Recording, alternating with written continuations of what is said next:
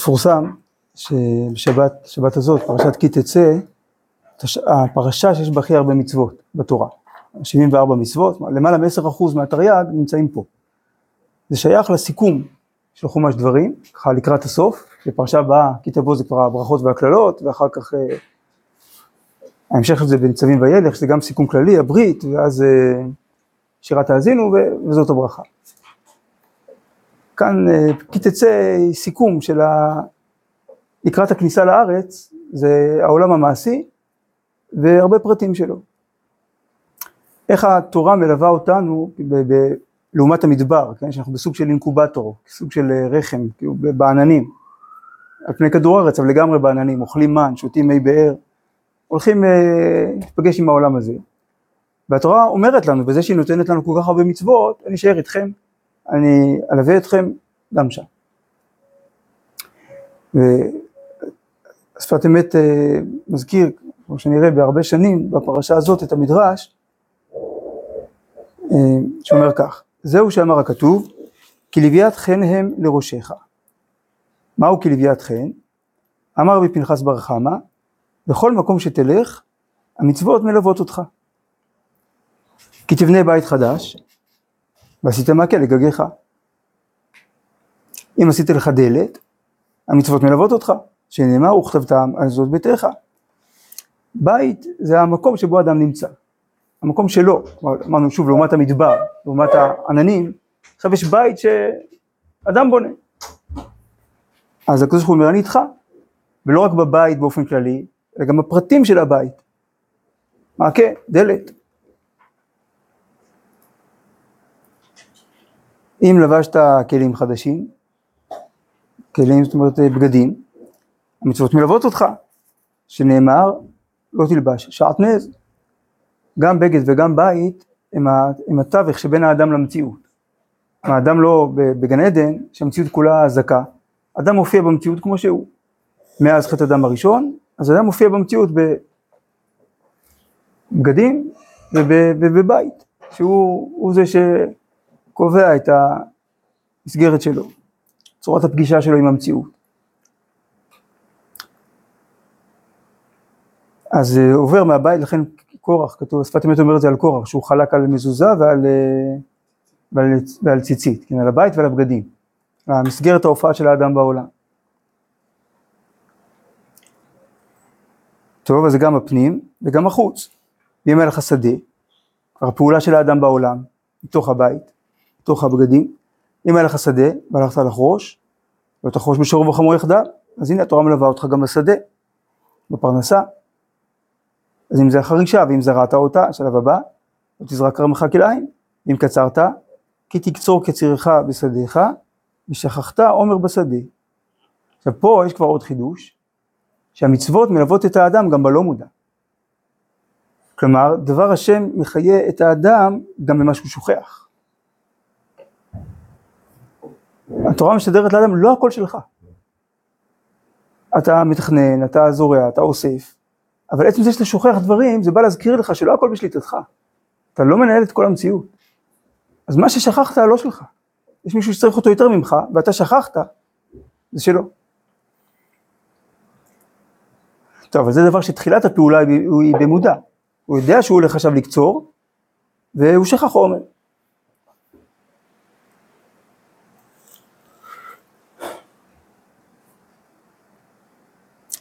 היה אפשר לומר, מה, אבל מי הימר את העומרים האלה? אני, אני עשיתי, כן, בעל השדה עשה את פעולת ההימור, ואף על פי כן, שכחת אותו. זה לא שלושה עומרים, זה, זה לא כמות, אה, זה לא נזק. אז תלמד, פה, להיפגש עם זה שהתורה מלווה אותך גם בלא מודע. יותר מזה, אמר הקדוש ברוך הוא, אפילו לא היית עוסק בדבר, באופן ממוקד, באופן אה, יזום, אלא מהלך בדרך. המצוות מלוות אותך. מניין? שנאמר, כי יקרא כאן ציפור לפניך. שזה, רואים פה מהמדרש, המצווה הזאת מבטאת את שיא העניין של המצוות, כי המצוות זה לדבוק בקדוש ברוך הוא מתוך העולם הזה, אז אומרת מצוות שילוח הקן, שהקדוש ברוך הוא מזמן לנו דבקות איתו, דבקות בו, גם בתוך המקריות. הרי מקרה זה בדיוק ההפך מדבקות. כי יקרא כאן ציפור לפניך, אתה תפגוש את הקדוש ברוך הוא שם. וזה שתתנהג בצורה מוסרית, בצורה של חמלה.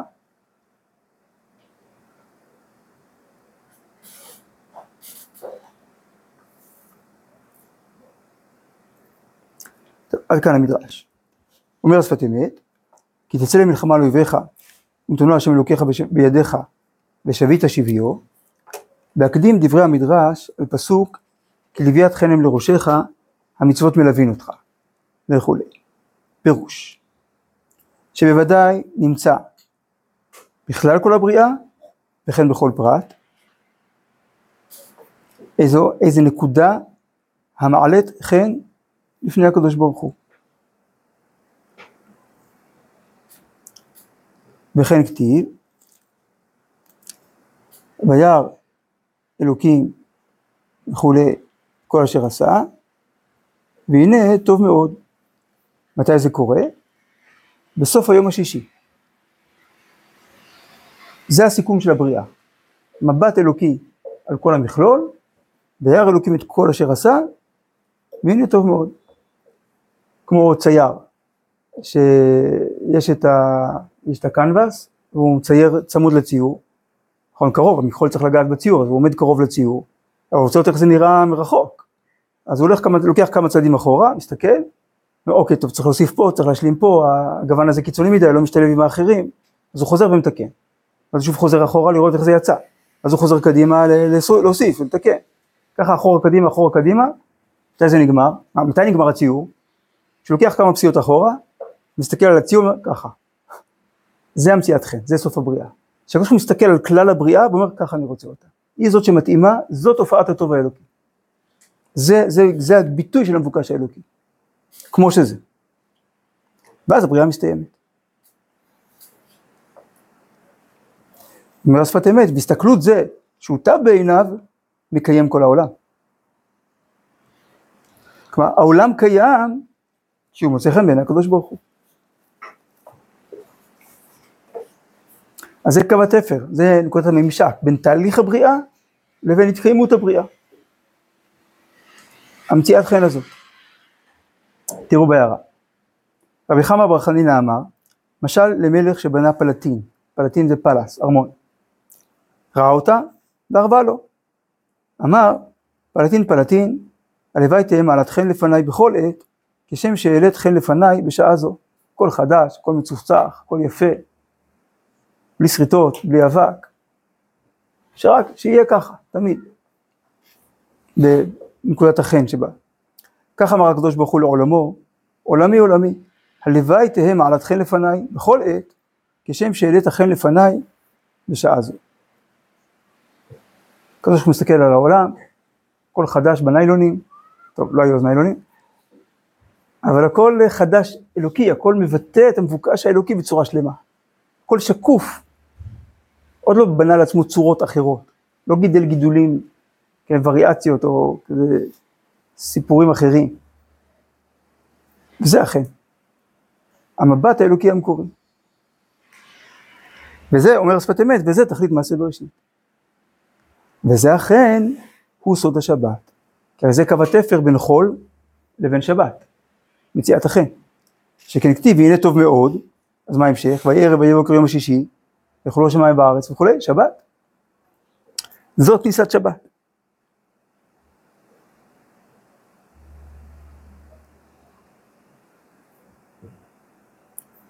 שלעולם יש קיימות, כי הוא מוצא חן בעיני השם.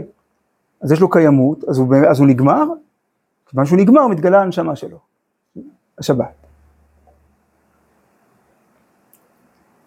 ואומר שפת אמת, ולכן מצינו בכל מקום, מצאתי חן בעיניך. פעם ראשונה שכתוב מציאת חן בתורה, זה שאברהם אומר לקדוש ברוך הוא, אם נא מצאתי חן בעיניך, אנא תעבור מעל עבדיך. ונוח מצא חן בעיני השם, נכון. נכון, נכון. נכון, סליחה, נוח איש צדיק תמים היה. נכון, הראשון שמוצא חן זה צדיק. נכון, סליחה, אני צריך לתקן פה. נכון, אצל אברהם זה, זה דיבור של אברהם, זה החידוש זה שהנברא אומר לבורא, אם לא מצאתי חן בעיניך, שזה הדדי, זה לא פסיבי.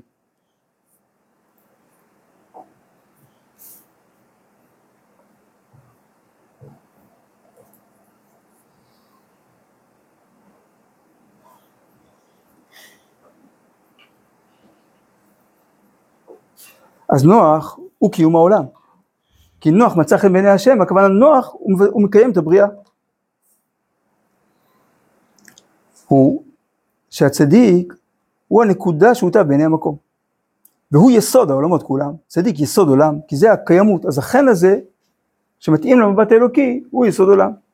אם לא היה צדיק שמוצא חן לפני השם, לא היה עולם, לא. כן.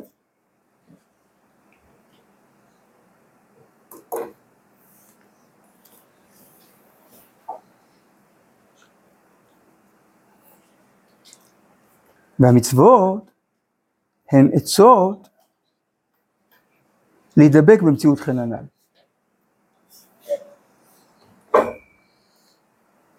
זאת אומרת, אה, כמו שהרב כותב במידות הראייה,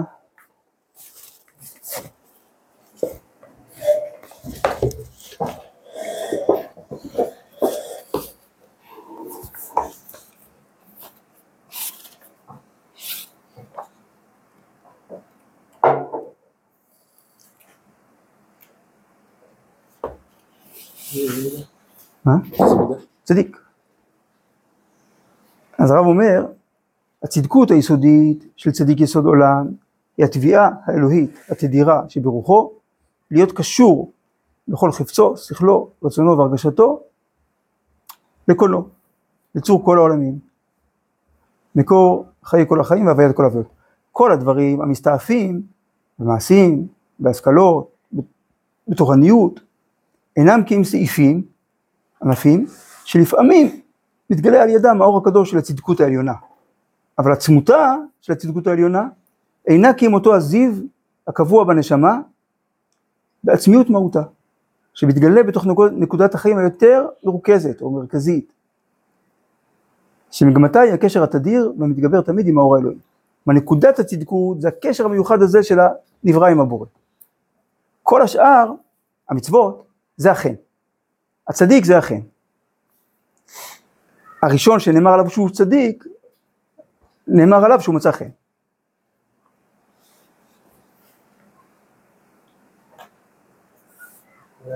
עד עד נוח, איך העולם מתקיים. זה היה צדיק. לא, כנראה שהיה. אבל כי, כאילו, היה מספיק טוב בעולם כדי שהעולם יתקיים. אנשים עשו טוב. רק בדור המבול, בדור של נוח, אז, אז הוא היחיד שנשאר. אז לכן התורה מציינת את זה כדי שנבין למה כל העולם אה, הושמד והוא נשאר. כי הוא מצא חן.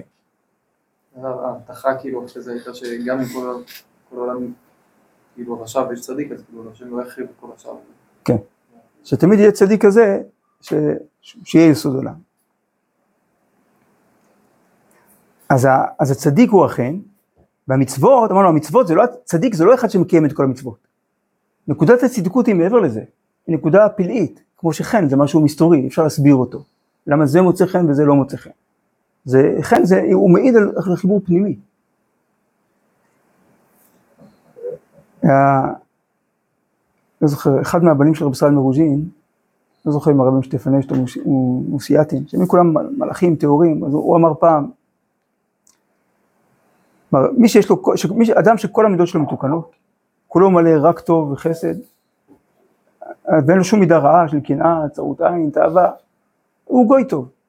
ואם נוסף לזה הוא מקיים את כל המצוות, את כל ההלכות, לכל פרטיהם ודקדוקיהם, אז הוא יהודי טוב. מה זה צדיק? אני לא יכול להסביר. אבל צדיק זה לא אחד שהוא בסדר בהכל. כל המידות וכל ההלכות וכל המצוות, זה, אלה הביטויים של הצדקות. אבל נקודת הצדקות עצמה היא פלאית, היא אכן. והמצוות הם לוויית חן.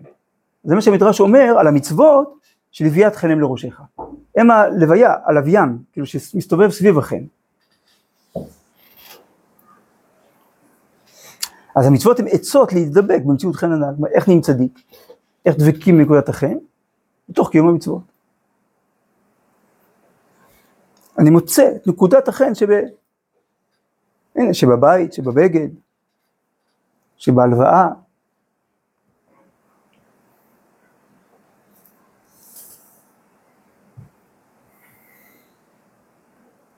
והנה, גם כל סטרא אחרא המתנגד לקדושה, וכל מעשה היצר ותחבולותיו, ודאי כן, אז שאלה, אז איך הם קיימים? קיימים? מה, הרי אמרנו, מה שמוצא חן זה נקודת הצדקות, אז איך יש רשעה בעולם? ודאי, יש גם בהם נקודה קטנה, אשר בעבורה רצה הקדוש ברוך הוא לתת להם כוח לכל מעשה, כמו שאמרו, טוב מאוד, יצר הרע.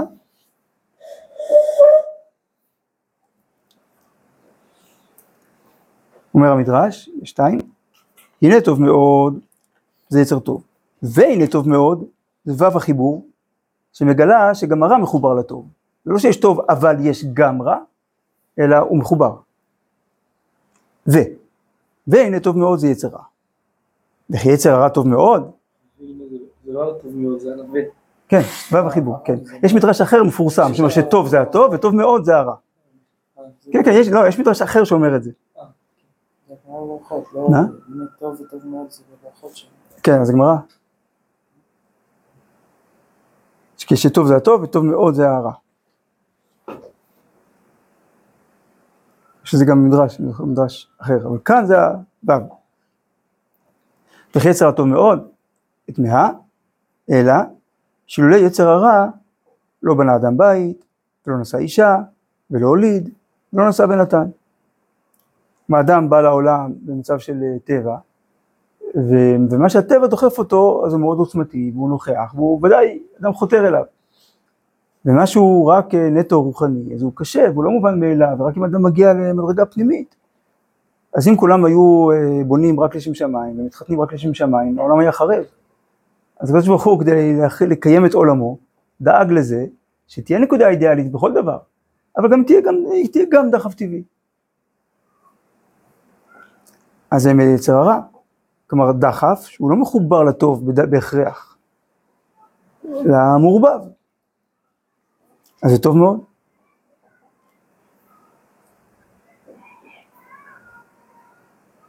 הוא מסייע להופעת הטוב. הוא גם מחובר אליו. אז אם ככה, טוב, אז למה לא לזרום עם היצר הרע? כי יש בו טוב גנוז, אז למה לא לחפש אותו? לא, אם הוא מוצא חן בעיני השם, לפחות קצת, אז, אה, אז למה לא? כאילו. כן, אבל איך הטוב הזה של היצר הרע, הטוב שבתוך הרע, הטוב שגנוז בתוך היצר הרע, איך הוא יצא לפועל? בזה שלא שומעים בקולו, בזה שמתגברים עליו. זה המשפט הבא. לא, כן. כן כן. לא, ודאי, כי זה לא, זה לא מעשה רע. זה, זה, אבל גם בתוך זה, שאני מתגבר על הרע שבזה ורוצה את זה מצד הטוב שבזה, זה, עבודת, זה הופך את זה לעבודת השם. ולא, גם גויים בונים בתים ומתחתנים, אבל אין שכינה ביניהם. לא שכינה שרויה בבית ולא שכינה שרויה בזוגיות. כי הם עושים את זה בשביל העולם הזה. אז זה מתחיל ונגמר בעולם הזה. זה יכול להיות בסדר בעולם הזה. עוד שלב בתיקון עולם, זמני, אבל לא נצחי, לא אלוקי.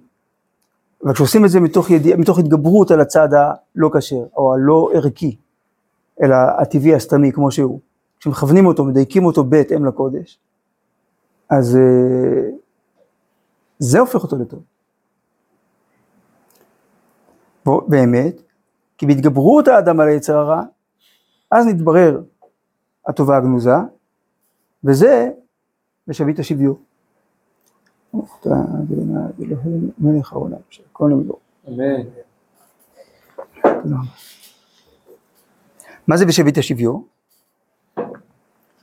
אדם, יש, עוד לפני כן, השבי מתחיל מזה שיש אה, עימותים בעולם, יש התנגשויות, צריך להיות גיבור, צריך להתמודד, צריך להיות מוכן להילחם.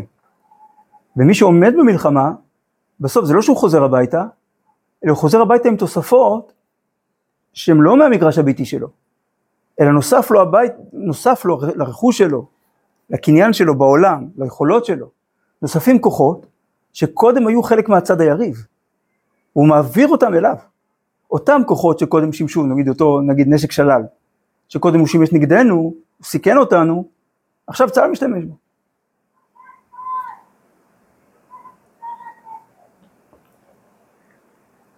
עכשיו כשהייתי ילד היו בצריפין, היו מגרשים של, של שלל, היו שם כאילו מאות נגמשים וג'יפים, מאות.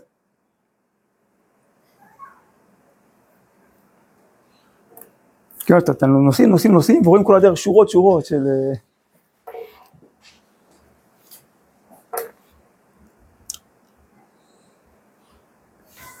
טוב, עכשיו מה זה אומר ברוחניות? כי קודם התגברות הצדיק, הנקודה היא בשבי. מה זה שבי? ש... כן, ש... עכשיו נסתכל על, ה... נסתכל על השבי מנקודת המבט של השבוי.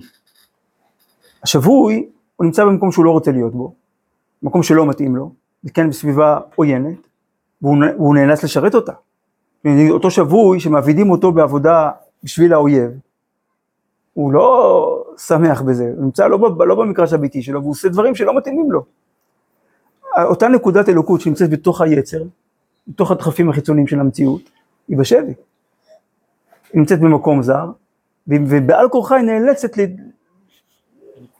זה לא יצר הרע עצמו. לא, הרי אמרנו שבעומק היצר הרע יש נקודה של טוב. למה, הרי באמת אין יצר טוב ויצר רע, יש רק יצר. אם הוא טוב או רע זה תלוי באדם. אז יש בו נקודה של טוב, ורוב היצר הוא סתמי, כמו שהוא. אז אם אדם משתמש בו לרע ולא לטוב, אז נקודת הטוב שבתו, היא שבויה. כי מנצלים אותה, משתמשים בה לדברים אחרים. כן, הוא אומר את ה... כן, אותה נקודה. נגיד אותה נקודה של יצר רכוש. אז אדם משתמש בה כדי לגנוב, כדי לרמות. אז הנקודה הזאת אומרת, רגע, אני פה בשביל... אה, באתי בשביל אה, שתרבה קידוש השם בתוך הנטייה להרבות רכוש. ועכשיו אתה שובה אותי, אתה מאלץ אותי כאילו להיות אנרגיה כזאת שמשמשת רע.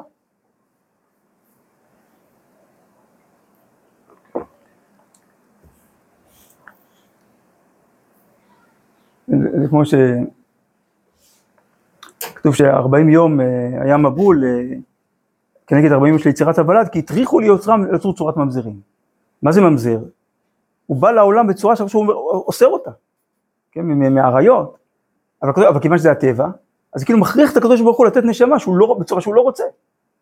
לוקחים בשבי את ההשראה האלוקית הזאת. כופפים אותה ליצר הרע. אז היא שבויה שם. מה? כן, כי אין לזה עתיד. זה לא חלק מהופעת החיות, כי זה הופעת חיות בצורה שסותרת את שורש החיים, את החיבור לשורש החיים. אז היא פה, היא פה, יש בחירה חופשית, אבל היא לא יכולה להיות חלק מקהל השם.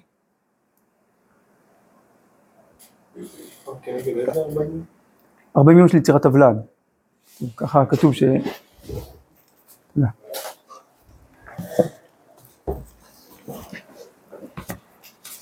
אם אני זוכר,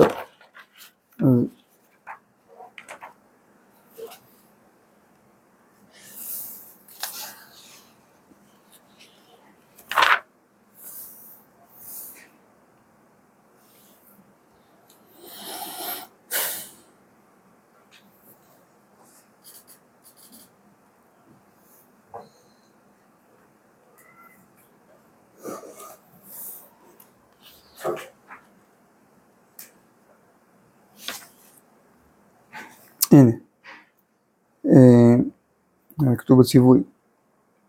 עוד בציווי מראש היה כתוב כך, כי לימים עוד שבעה, אנוכי ממטיר לארץ ארבעים יום וארבעים לילה, ומחית את כל היקום וכולי, אומר רש"י ארבעים יום כנגד יצירת הוולד, שכאילו להטריח ליוצרם לצור צורת ממזרים. מה זאת אומרת להטריח? מה, מה זה טרחה? טרחה זה לא עבודה. טרחה זה עבודה שהיא לא מתוכננת, שהיא לא מהרצון, כן, נגיד אני מבקש ממישהו, אה, אתה עולה לבית מדרש, אז תיקח לי את זה, שים את זה במקום שלי, סליחה שאני מטריח אותך. מה הכוונה מטריח? גורם לך לעבוד עבודה שהיא לא בשבילך, שהיא לא העבודה המקורית שהיית רוצה אותה.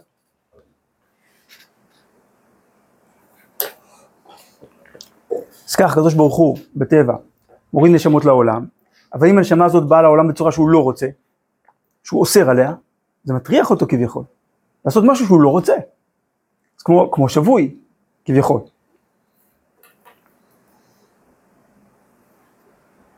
שביט השוויון שאתה לוקח חזרה את ה...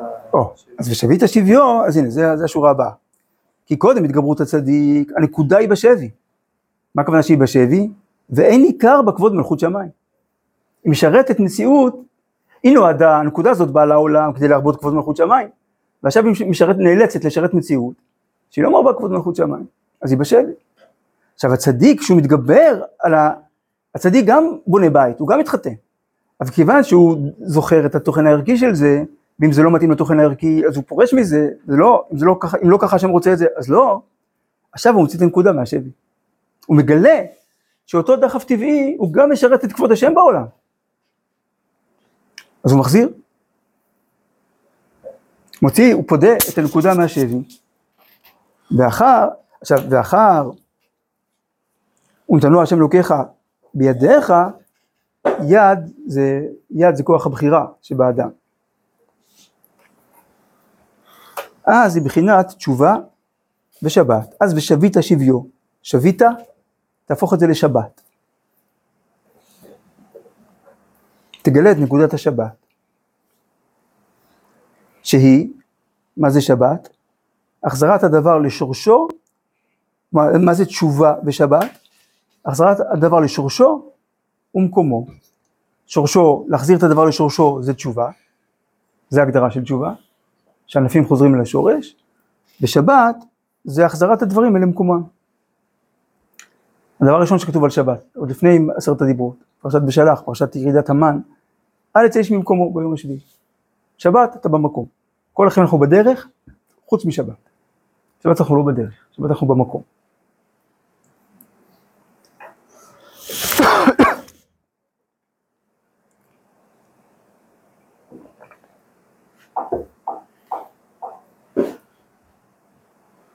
אז כאילו ככל שבן אדם יותר צדיק הוא אמור למצוא יותר ענפים שבהם יש אה, נקודה. כן. כשה... כן, למדנו את זה במידות הראייה, בעלת ניצוצות. שב...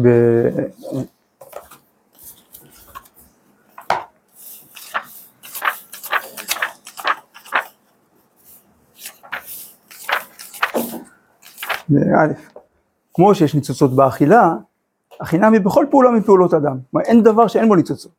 והוא הדין בכל שמיעה וקריאה. כן. עצם זה שאני נפגש עם משהו, הקדוש ברוך הוא הפגיש אותי עם הדבר הזה, כי אני יכול להסתכל עליו בצורה כזו שתביא טוב לעולם. ללמוד ממנו משהו, להתרשם ממשהו, לרצות איזשהו רצון טוב שקשור לראייה הזאת שראיתי, או ממקום של התגברות, לשלול את מה שלא מתאים. וההתגברות הזאת היא קידוש השם. מי מנע את הניצוץ הזה?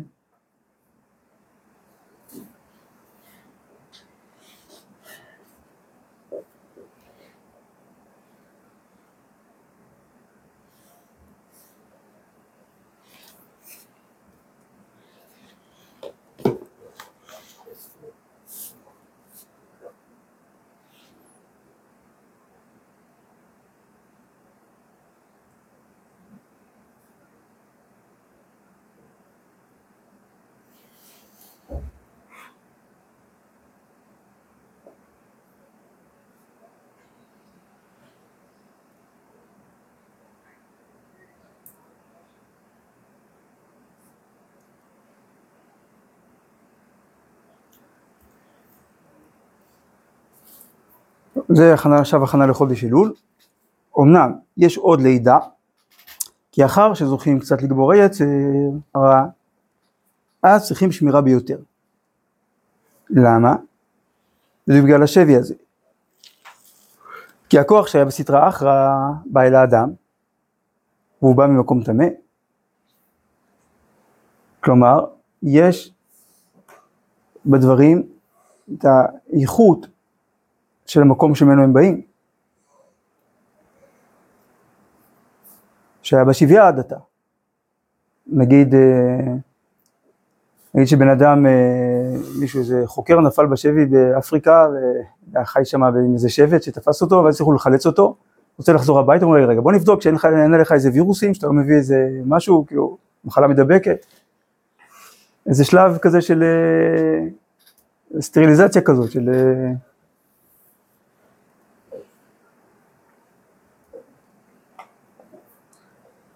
אז כיוון שהוא בא ממקום טמא, שהיה בשביה עד עתה, ולכך, לכן, צריך האדם שמירה.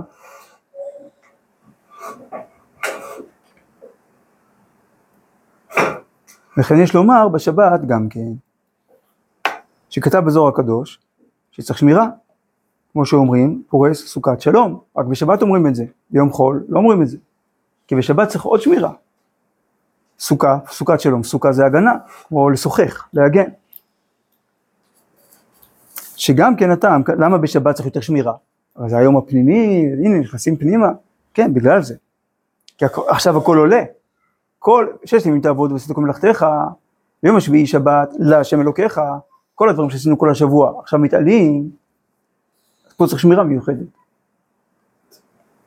שגם כן הטעם כנ"ל, שכל הדברים של עולם החול, יש להם עלייה בשבת, לכן צריך שמירה. צריך לצרוד אותו ממנו, שזה עניין אחר? לא, זה, עניין אחר, נראה שפה הנקודה היא, כיוון שבאים אה, הרבה אורחים בבת אחת, אז צריך לשמור על הצביון המקורי, שלא בסוף מרוב אורחים, אז כבר לא ידעו מי בעל הבית. אז כיוון שעכשיו הכל, כל עולם החול עולה אל השבת, צריך שמירה, שלא יהיה פה טשטוש. כמה שפחות חול, אז כאילו, לא, כמה שיותר יותר טוב, אבל צריך שמירה גדולה.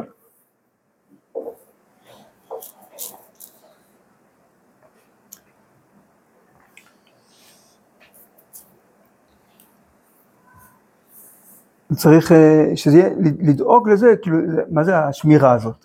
לקחת אחריות שזה יהיה מחובר לעומק. זאת עבוד מלאכה זה השמירה, או ששמירה זה משהו? לא.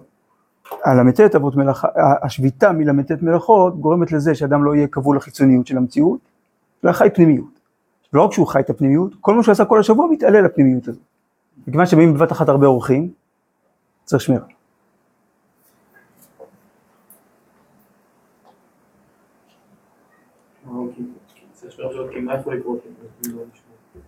כי מה יכול לא. לא, שלולא השמירה האלוקית, יש שמירה אלוקית בשבת, השם שומר עלינו, במיוחד בשבת. למה צריך שמירה מיוחדת? כי הרבה דברים נכנסים פנימה, הרבה דברים נספגים. זה כמו שאדם, אה, גם כשאדם לומד, יש לזה מחקרים, שאם אדם לומד משהו ואז הולך לישון, אז אה, ואז הוא זוכר יותר טוב מאשר אדם שלמד ולא הלך לישון. למה? כי בשינה הדברים נספגים ומוטמעים. אז, אה, אז ככה שבת היא גם כן סוג כזה של השתחררות מהעולם, ואז כל מה שעבר בשבוע, הכל עכשיו הכל נספג. רגע, רגע, אני לא רוצה, איך, אה, אני צריך לדאוג שזה ייספג בצורה נכונה, לא. וכן, שמה שצריך ייכנס, מה שלא צריך ייפלט. זה חלק מהתשובה של יום שישי. גם ההכנות של יום שישי. הטבילה, ההתרחצות, זה כזה, להתכונן, לדייק. לכן צריך שמירה. בעצה, על ידי תשובה. פירוש. כי, תשובה היא נקודה של חזרה פנימה לעומק.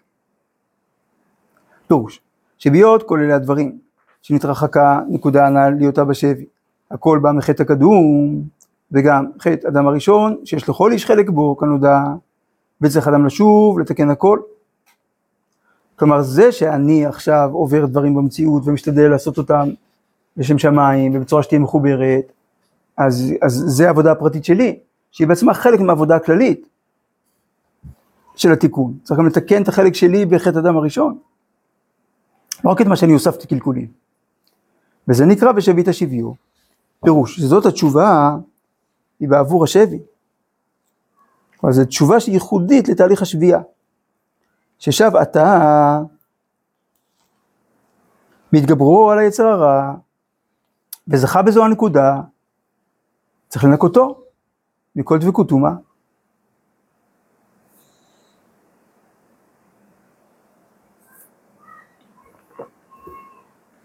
אולי זה קשור ל"ועשתה את ציפורניה", צריך ללטש, צריך לדייק, צריך איזה תהליך קליטה. 30 יום. והוא על ידי התשובה. ואז קיימת לעד, ואינו מביא אותו עוד לידי חטא, ואין כל זה.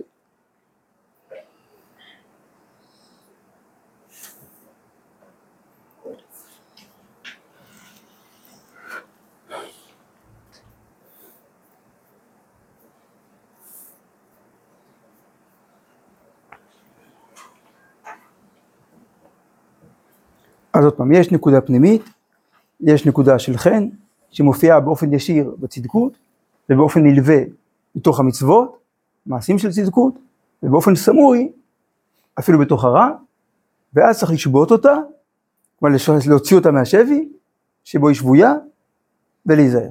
וצריך שמירה אלוקית בשלב הזה.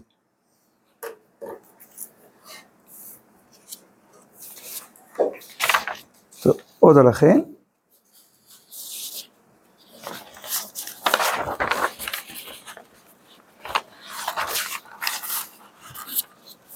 אומר השפת אמת. פירוש המדרש לוויית חן הם שהמצוות מביאים האדם לידע מציאת חן בעיני המקום ברוך הוא, שזה תכלית עבודת האדם בעולם, למצוא נקודה אמיתית שעל זה נברא. וזו הנקודה המוצאת חן בעיניו, יתברך. זאת מה הנקודה? זה שאדם קיים, זה כי יש בו, הוא עשה הרבה שטויות. נגיד אפילו המחשבות שלו לא מדויקות, הרגשות שלו לא מדויקים, הרצונות שלו לא מדויקים, מעורבבים. מה מקיים אותו בעולם? הוא כאילו לא מתפקד, זה לא, לא עובד, זה, זה, זה מזייף. אז למה הוא, מתוך מה, מה, מה נקודת הקיימות שלו בתוך זה? שבתוך זה יש נקודת חן, נקודה אמיתית שעל זה נברא. נקודה שמוצאת חן, שכמו שאמרנו קודם, זה הקיימות של המציאות. אני יודע שאני מביא איזשהו טוב לעולם.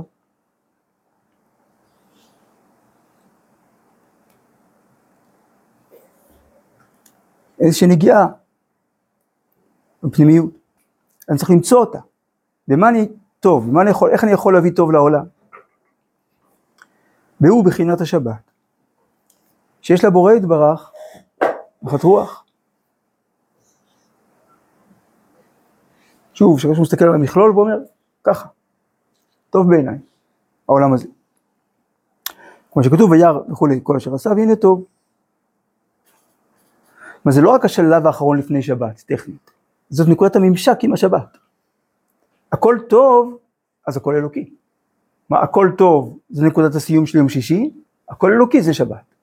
כשהכל טוב, הכל אלוקי. להבין שהכל טוב, שהכל טוב מאוד, זה מכין את השער, זה הכלי להבין שהכל אלוקי. זה הכלי לשבת. ושוב, בתוך העולם הזה, נקודות החיבור אל הפנימיות הם המצוות. הם לוויית החן. וידי המצוות יכולים לקשר, לקשר זה ללוות, כמו לוי, הפעם ילווה אישי אליי, שזה יתחבר.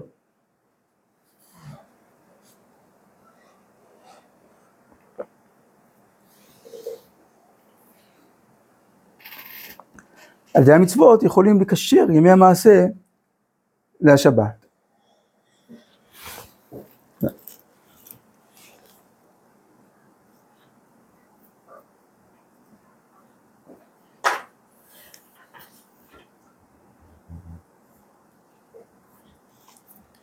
והוא באמת שורש התורה, שנקראת עץ חיים למחזיקים.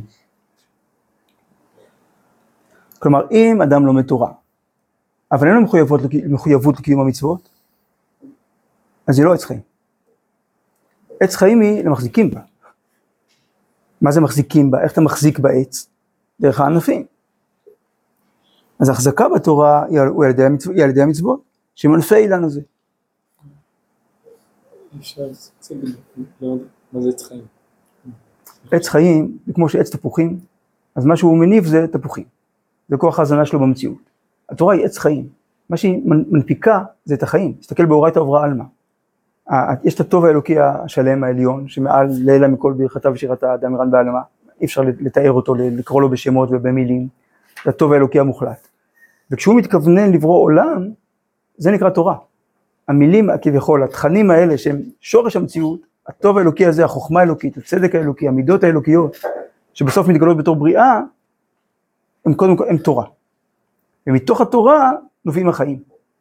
התורה היא החיים, היא לא רק הדרכה של החיים, כלומר בפועל היא מתגלה בתור הדרכה של החיים, אבל היא החיים בעצמה.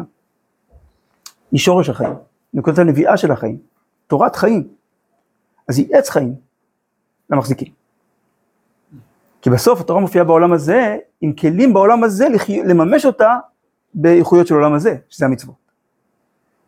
ואז מכוח המצוות אנחנו מחזיקים בתורה, ואז יהיה עץ חיים. אבל אם אני לומד אותה בתור ידע אינטלקטואלי, החיים שלו לא משתנים. הוא, הוא לא מתחבר לשורש החיים, כי הוא, למד תורה, כי הוא למד את הטקסטים של התורה, כי הוא לא מחזיק בה. יש דברים שאומרים ש... הלימוד של האדם, שאדם לא יתכוון לשם זה שהוא יודע את החומר כדי לעשות את המצווה. שהלימוד יהיה לשמה. לכאורה נראה שיותר עדיף כאילו לימוד לשם עשיית המצווה זה לימוד לשמה. נכון? כאילו. כן, יש הרבה מדרגות בלשמה, הרבה בחינות. יש אומרים בדיוק ככה, שללמוד תורה לשמה, הכוונה על מנת לעשות. זה הכוונה לשמה, כי זה התורה מורה לנו מה לעשות. אז כשנלמד על מנת לעשות, זה, זה נקרא לימוד לשמה. אז למה אני לומד קודשי? אני לא יכול לקיים. נכון. יש הרבה בחינות בלשמה. קודם כל צריך לדעת, עצם ידיעת התורה זה מצווה בפני עצמה. לדעת את, דבר השם. את כל, זה לא רק, התורה היא לא רק הכנה למצוות. לא רק אמצעי לדעת איך לקיים את המצוות. אבל תורה היא בכל מקרה על מנת לקיים.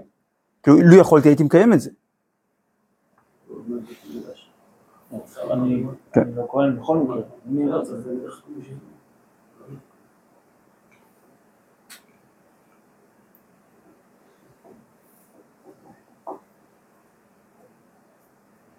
טוב, עוד. במדרש, כלביית חנן וכולי. חן הוא השורש של כל דבר, והוא עיקר נקודת הטוב שנמצא בכל דבר. שעל זה נאמר וירא אלוקים וכולי. והוא בחינת השבת. רמז הדבר, ונוח מצא חן. אז כתוב, למדנו את זה גם שנוח נקרא שבת, מנוחה, וינח ביום השביעי. אז נוח מצא חן, השבת זה הזמן של מציאת החן. אבל לא כל יום שבת. ובימי המעשה יש עצות על ידי המצוות איך להעלות כל מעשה לדבקה בשורשה. וזהו שכתוב לוויית חן הם לראשיך, כלומר שבת היא החן, נוח, המנוחה, והמצוות הם לוויית חן, החיבור אל החן, לדבק כל דבר בראשיתו.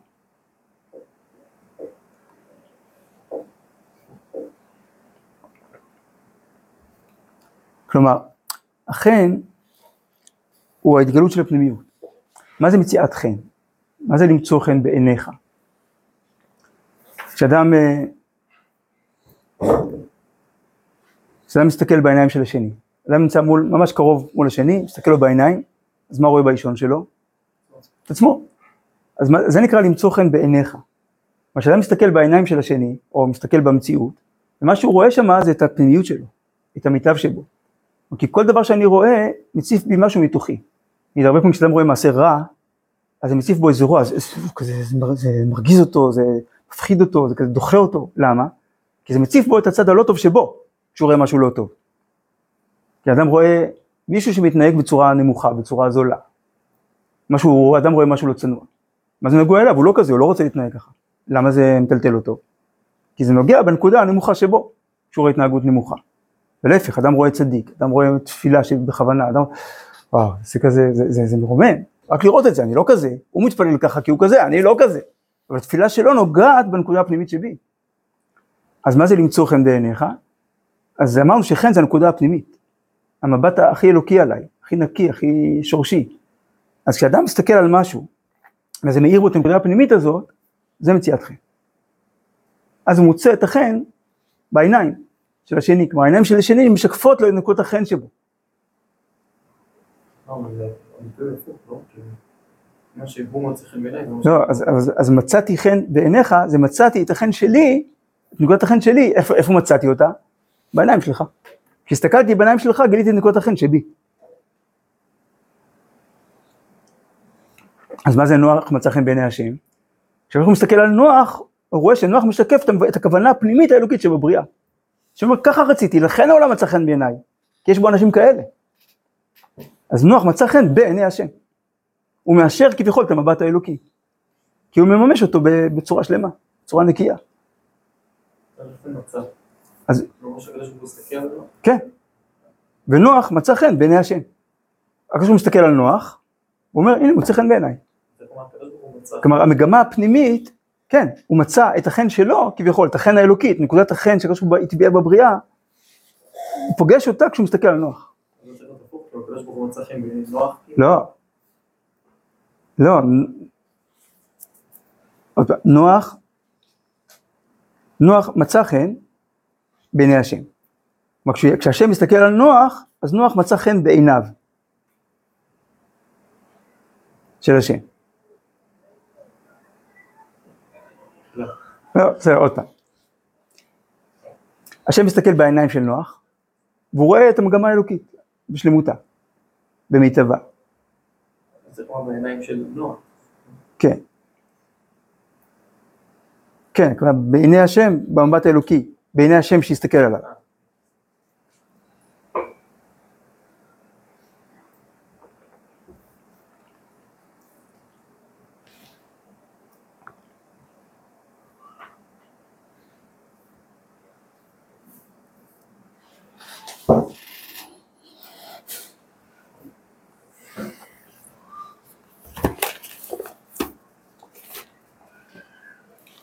אז זה גם, אה,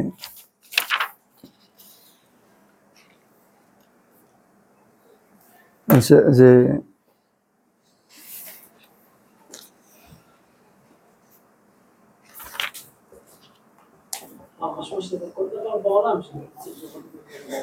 נכון?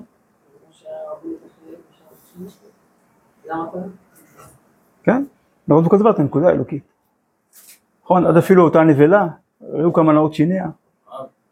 אם אתה אדם שאתה לא יודע להבחין בדברים האלו, לא עדיף שווה להסתכל אם זה דברים כל כך חמורים. נכון, תשאל, תגיע לדרגה ותסתכל. נכון, תחפש את הטוב. נכון.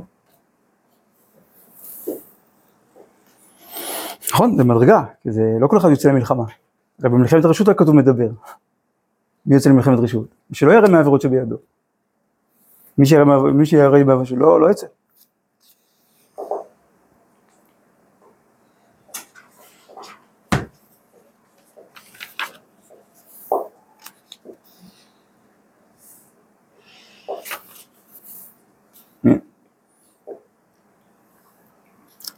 כי ייקח איש אישה וכולי, אם לא תמצא חן בעיניו, אז וכתב לספר ספר, כריתות. זאת אומרת שיסוד הנישואין הוא מציאת חן. שבני הזוג מוצאים חן זה בעיני זו. כשאדם מסתכל על השני, כשהוא מסתכל עליו, כשהוא מסתכל עליו, הוא רואה בו את הנקודה הכי פנימית שבו. בשביל זה, שווה לחיות, ולהיפגש כך, לחיות בביחד הזה. אז זה מציאת חן.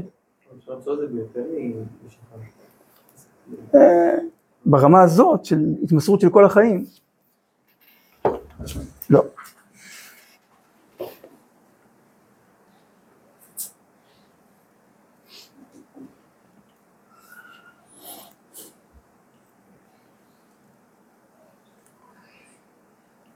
טוב, במדרש, לוויית חנם, בכל מקום המצוות מלוות אותך, המצוות ניתנו לתקן מלבוש האדם. האדם הוא לא הגוף, האדם הוא הנשמה. הנשמה היא המהות של האדם, והנשמה מתלבשת בעולם הזה בגוף. אז הגוף הוא נקרא מלבוש, הוא המלבוש של האדם. אז המצוות ניתנו לתקן מלבוש האדם, כלומר את הגוף. שהגוף ברמ"ח איברים הוא מלבוש לרמ"ח בחינות שיש בנפש. שהוא אותה, אותם רמ"ח בחינות בנפש, הרי הן רוחניות, הם לא, לא רואים אותם, אבל הוא ציור האדם הפנימי, כלומר זה המתאר, זה התרכובת הייחודית שבונה את האדם בכלל ואת האדם הזה בפרט. ועל ידי המצוות מתקן לאיבר להיות דומה ונמשך אחר הנפש והנשמה, ואז חל עליו חן וחסד. כלומר כשאדם מתאים את החן, אמרנו זאת הנקודה הפנימית. מצוות זה לחיות את החוץ בצורה מחוברת לפנים. ואז כשהוא מצליח, כשהוא מקיים את המצווה, הוא מוצא חן. הוא מוצא את הנקודה הפנימית. היא מתאימה, יש התאמה בין החוץ לבין הפנים. שוב, אמרנו מה זה מציאת חן? אדם מסתכל על החוץ, הוא מוצא בו את הפנימיות. אז המצוות הן לוויית החן. הן מעוררות את ההתנהגות הזאת בחוץ שמעוררת את הפנים.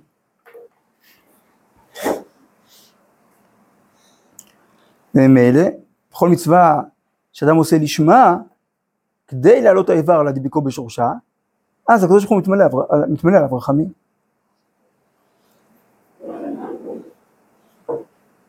בעיקר התעוררות הרחמים הוא על הנפש, להאיר לה מתוך חשכות הגוף.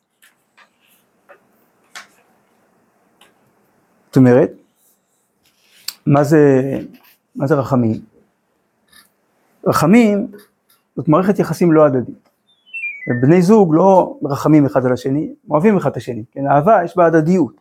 רחמים הם חוסר הדדיות. מי שהגדול מרחם על הקטן. מי שמסוגל מרחם על מי שלא מסוגל. כי רחם אב על בנים, כן תרחם השם עלינו. אז, ה, אז הרחמים זה שהנפש נמצאת בתוך הגוף, היא לא מסוגלת להתבטא במיטבה, כי, כי היא בתנאים סביבתיים מאתגרים. אז זה רחמים. אז כשאדם מקיים מצווה בתוך הגוף, זה מעורר רחמים להאיר את האור הפנימי גם בתוך הגוף. והנה, שבת מתעלה האדם בשורשו וחל עליו החיים.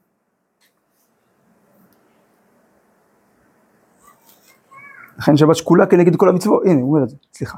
וזה שנקרא שבת מנוחה, ויש בו נשמה יתרה, שהוא התגלות ציור הפנימי. זה נשמה יתרה. לא כמו שרואים בסופר אה, קפה יותר גבוה, 20% תוספת חינם, זה לא נשמה יתרה, הכוונה לא, אה, כאילו כל השנה יש לו קילו, עכשיו יש לו קילו 200 נשמה. אלא נשמה יתרה, הכוונה שהיא יותר נוכחת, שהיא יותר מתגלה, שהיא יותר דומיננטית במכלול האישיות של האדם.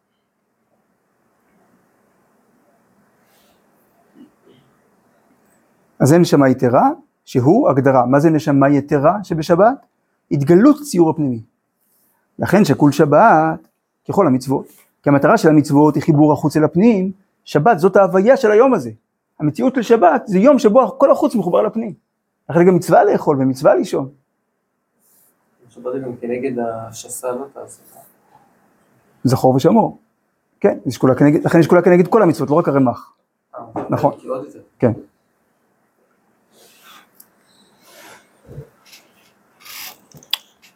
ופורש מורי זקני ז"ל, ופרש מורי זקני ז"ל, באלו המצוות שאמרו ששקולים בכל המצוות, שהם מתקנים כל האיברים.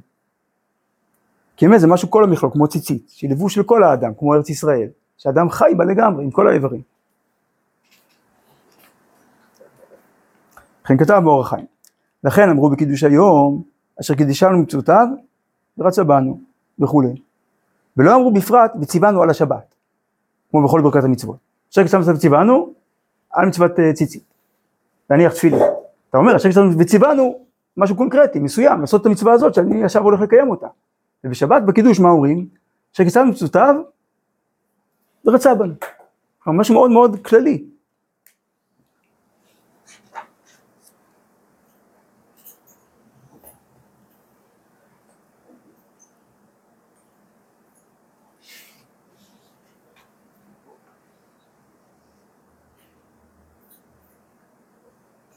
עכשיו, תלמוד תורה זה גם.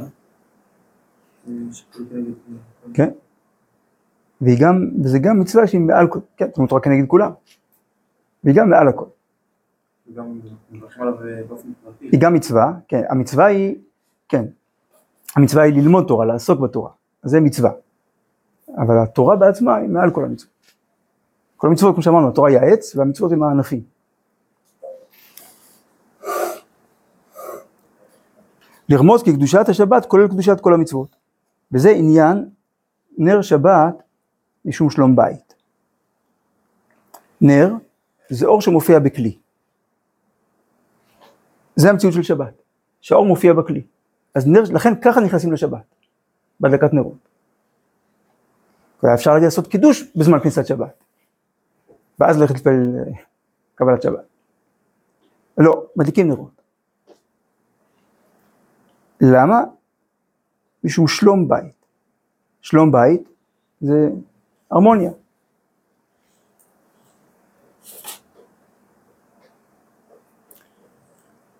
אבל איזה הרמוניה? הרמוניה כללית בין החוץ לבין הפנים, בין הגוף לנשמה. שהגוף הוא בית לנשמה.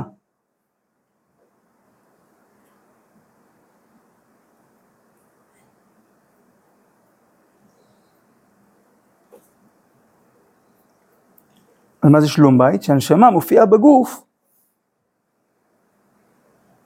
כן, קודם אמר משהו מלבוש, עכשיו אומר שהוא בית. גם שני הדברים שאמרנו קודם, הלבוש והבית, שני הרבדים שהם תווך בין עצמות האדם לבין העולם. ועל ידי השבת, שהוא לוויית חן, הנ"ל, ונעשה שלום בית. בדיוק. כלומר, מה זה חול? זה שיש פער בין הפנים לבין החוץ. פער זה במקרה הטוב, כי פער זה בטבע. כשזה פחות טוב, יש התנגשות בין הפנים לבין החוץ. ממש מושכים לכיוונים מנוגדים, יש פה איזה משיכת חבל. החוצה או פנימה, תבחר. אבל צריך להתגבר, זה המלאכה של החול. בשבת, מתוך העבודה הזאת של החול, נוצר שלום. כן, זה טוב כך. כמו שאני, אני בטוב. הנשמה מאירה בי.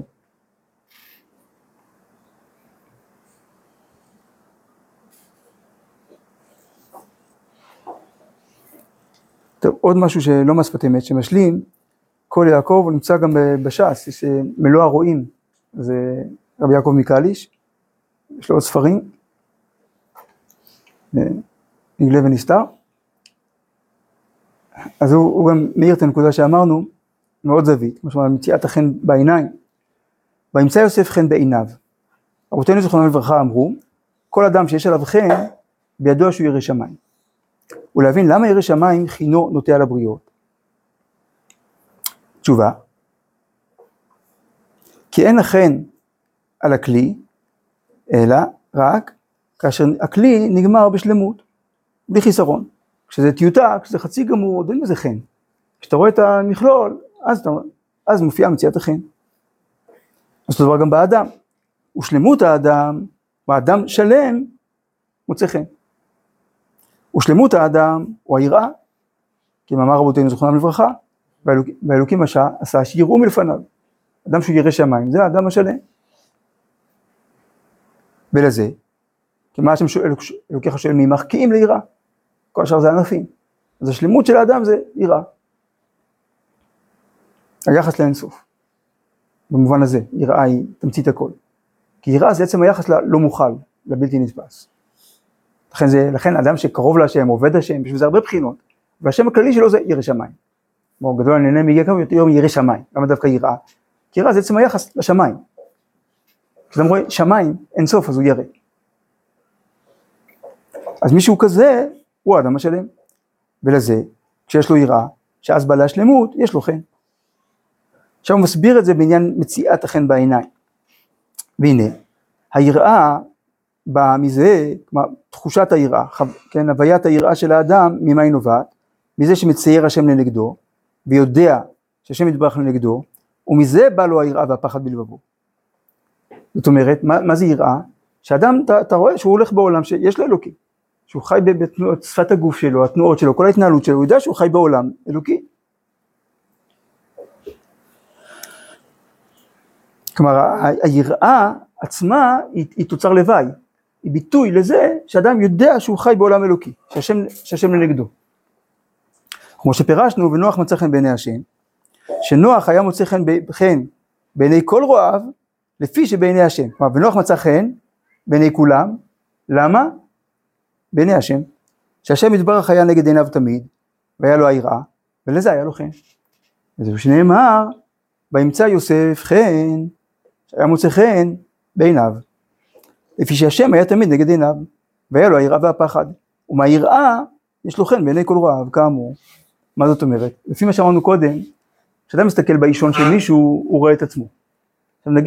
אבל אם זה, כשזה אחד מול השני, ישר. אבל אם זה, אתה רואה אותו מזווית. אדם רואה מישהו מקרוב, רואה את העיניים שלו, רואה את האישונים, אבל המישהו הזה לא מסתכל עליו, אלא על משהו אחר, נגיד הוא מסתכל על בניין. אז מה אתה מה אתה רואה בעיניים שלו? את הבניין. כן, אתה רואה על מה הוא מסתכל. אז הצדיק שמקיים שיוויתי השם נגדי תמיד, כשרואים את העיניים שלו רואים אלוקות, רואים גילוי אלוקות. אז זה מוצא חן. אז זה מביא או התנגדות, או יראת כבוד. אבל אי אפשר להיות אדישים. כי כיוון שהעיניים שלו מכוונות נוכח פני השם, נוכח ההתגלות האלוקית, אז מי שמסתכל עליו, מוצא את החן שבו, את הפנימיות שבו. ואז עכשיו כבר, ההמשך תלוי בעד כמה אותו אדם מחובר לפנימיות שלו. כלומר, אדם שמחפש פנימיות, כשהוא רואה צדיק, זה מאיר לו את הפנימיות שלו, אז הוא שמח בזה. אז הוא, אז הוא נמשך אליו, אז הוא מכבד אותו. ואדם שעסוק בלהתכחש לפנימיות שלו, אז זה נראה לו הזוי הבן אדם הזה, איך הוא חי, מה, מה הוא עושה כל היום? אבל, זה, אבל באמת זה החן. להיות מחובר פנימה. ואז ממילא מוצאים חן. מצאו? מה?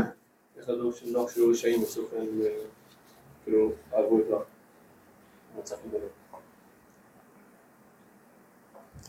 נראה שעצם זה שהם לא הרגו אותו, זה לא אומר שהיה להם איזה, הוא היה אופוזיציה לכולם, כולם חשבו אחרת. ובכל אופן, כאילו, הוא בונה, בונה תיבי המאה עשרים שנה, ולא מפריעים לו. יש איזה כבוד.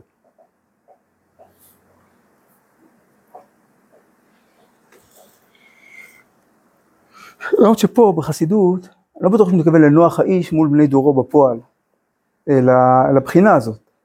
שנוח מצא חן, מישהו כזה מוצא חן בעיני כל רעב, כי בעיני השם. כן, זה לא לא דווקא פירוש של, של הסיפור של נוח במבול באותו דור, אלא של העיקרון, שנוח שהוא הצדיק, מוצא חן בעיני כולם, כמו אסתר, שמוצאת חן בעיני כל רועיה. כי, מה זה? מה? חן וחסד. כן, לפניו. אבל גם עוד לפני כן כתוב בעיני כל רועיה, נדמה לי. לא, לא רק בעיני אחשוורוש. לפני אחשוורוש זה ש- לא, לא, לא. גם לפני גיא.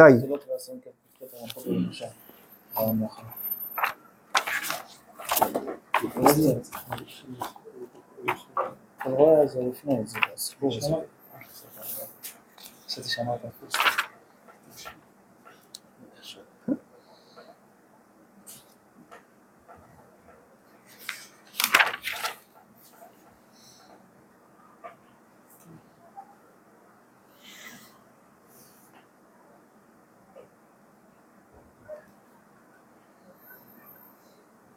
פה זה דווקא לא כתוב, כתוב ש"ותיקח- ותלקח אסתר לבית המלך ליד לגיא שומר אנשים, ותיטב הנערה בעיניו, ותישא חסד לפניו. לא כתוב כן?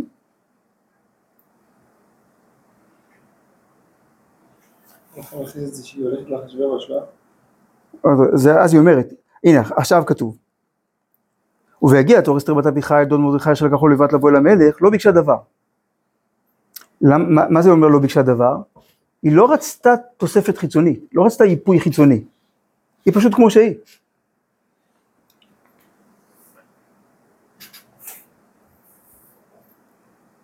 וזה מה שהכי מוצא חן. כאילו, היו שם מאות נשים. כל אחת ניסתה למצוא חן. והיחידה שבאמת מצאה חן, זאת היחידה שלא ניסתה למצוא חן. למה? כי החן הוא טבעי, הוא פנימי. כשאדם מנסה לעשות, ליצור חן, מנסה, מנסה למצוא חן, הוא הכי פחות מוצא חן. למה? כי הוא מנסה להשיג באופן חיצוני מה שיש לו באופן פנימי. אז אם הוא בעצמו לא מאמין בפנימיות שלו, הוא צריך לייפות אותו בחיצוניות, אז סימן שהוא בעצמו לא מאמין בפנימיות שלו, אז למה שאחרים יראו את הפנימיות שלו?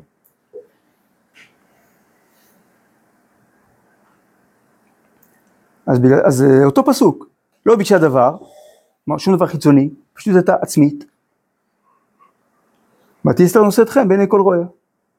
הח- הגמרא אומרת על זה, בעיני כל רועיה, זה, זה,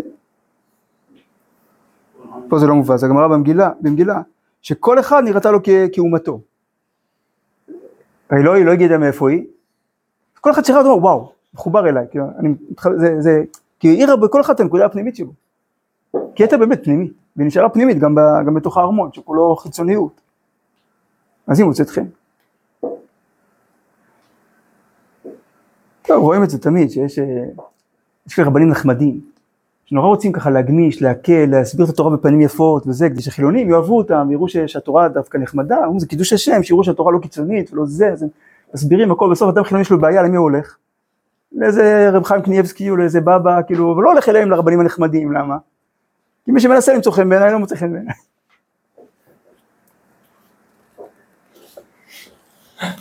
היה, היה עשיר אחד, לפני כבר 120 שנה בערך, בליטא, שהוא לא היה, הוא היה, הוא היה תורם רק לישיבות נוברדוק.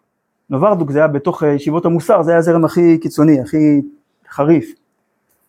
אז שאלו אותו למה, אז הוא אמר, כל, באים אליי ראשי ישיבות, מנסים להתרים אותי, ואני רואה כמה מנסים למצוא חן בעיניי ולדבר יפה כזה וזה, אז אני אומר, למה, אני מוצא, למה הם אה, מנסים למצוא חן בעיניי? כי יש לי כסף, אז לא רוצה לוותר על הכסף. אחרת, אומר, בא רבי יוסף מנוברדוק, הוא אומר, שמע, שנינו יודעים שחוץ מכסף אין לך כלום, אז לפחות הכסף תיתן.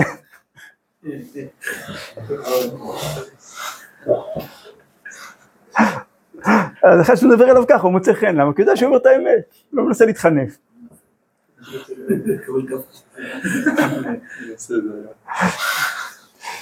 טוב, שבת שלום.